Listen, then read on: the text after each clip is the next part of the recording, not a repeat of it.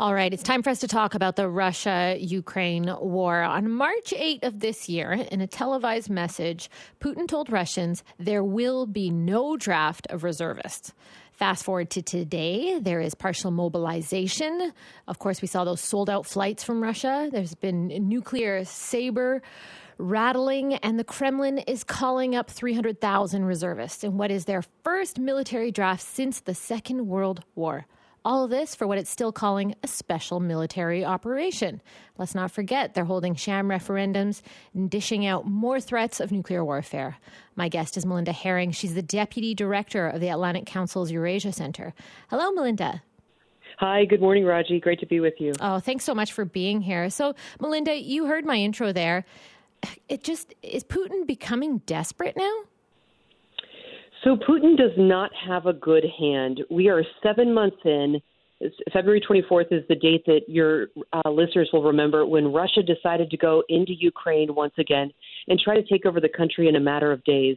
And it failed. That was phase one, trying to take the city of Kiev and push out Ukrainian President Volodymyr Zelensky. So they retreated from Kiev. They went to eastern Ukraine and they probably came out on top there, but it's sort of a stalemate. And then they moved to phase three of the war, and the Ukrainians are pushing back in a counteroffensive and trying to retake the south in the east of Ukraine. And the Ukrainians are doing really, really well. So Putin's Putin's out of really good options at this point, and he's really stuck his neck out. I didn't think he was going to mobilize because Putin is someone who likes stability uh, and he likes order. And by doing this partial mobilization, which is a misnomer, we should talk about that in a minute, but by doing this, he's unleashing forces in society that he can't control. Why is partial mobilization a misnomer? So on Wednesday, Putin called it partial mobilization, but if you look at the actual documents, the word partial is not there.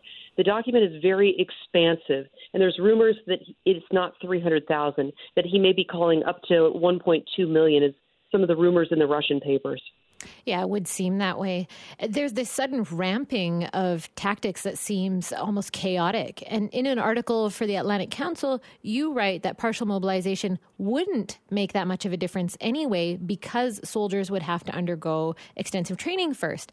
And then the BBC has reported that the Kremlin is releasing prisoners from Russian jail to fight in the war. They're pulling people straight from their work site and putting them on buses and sending them off to war. People who have never fought before, have zero training. If this kind of uh, forced uh, soldiering up of them is, is futile, then why is Putin bothering? Putin is fully committed to what he started on February 24th, and it goes back beyond February 24th. There's a wonderful article that I would recommend uh, on the Carnegie Endowment's website. It's called Putin's Unfinished Business, and it's by my friend Andrew Weiss. And what he says basically is that Putin wants to go down in history as a great Russian leader. So he's trying to regather what he sees as historic Russian territory. He thinks Ukraine belongs to him, and he wants to destroy Ukraine. That's what this is fundamentally about. He wants to rewrite the rules of the, of the European security architecture. That's fan, fancy Washington language for he wants to be in charge of how uh, peace and war are, are, are fought in Europe. And he wants to destroy NATO's unity. We saw that he's failed on that. And he would love to humiliate the West. Those are his four goals. That's what he set out to do in February. And even though he's not winning right now, he's fully committed to those goals and he's changing his tactics. But uh, like, like we've talked about, he's he's not doing very well, and he feels very desperate. As you know, Melinda, there have also been these major protests across Russia. More than 700 people were arrested in protests against the military call up. These are people who are refusing to fight. And then people will go to jail as a result. Uh, others are desperately trying to flee. Uh, Finland, we've learned, has since closed their borders.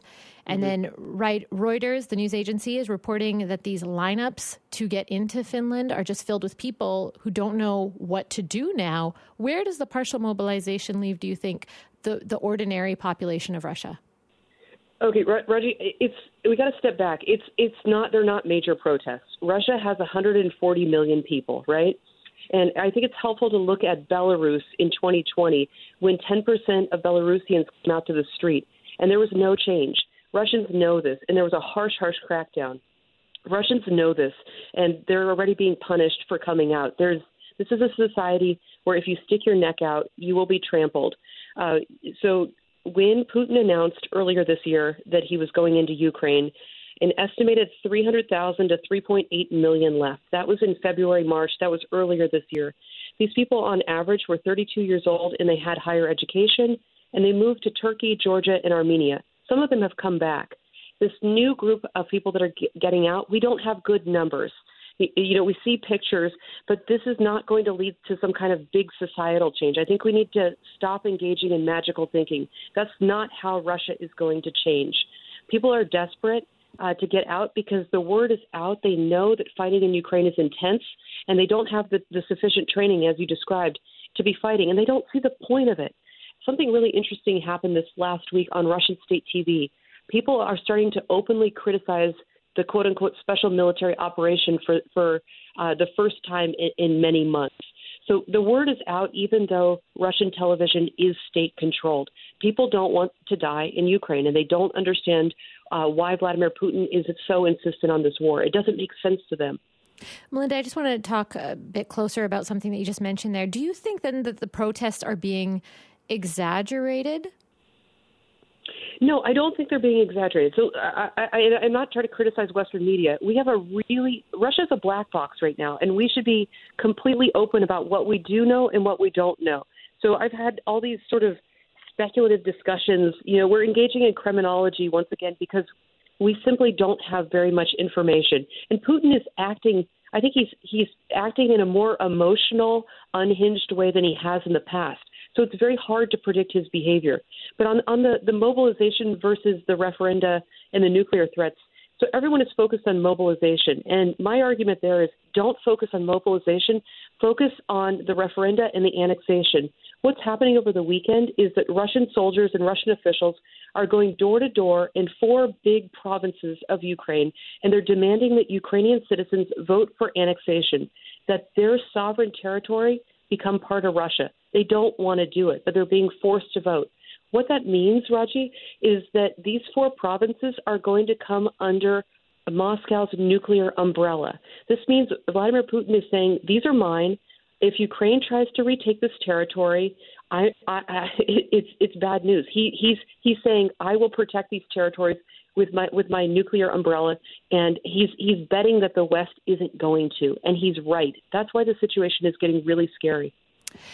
And some of your colleagues have written about the West's response. What do you think needs to happen from the international powers at this point?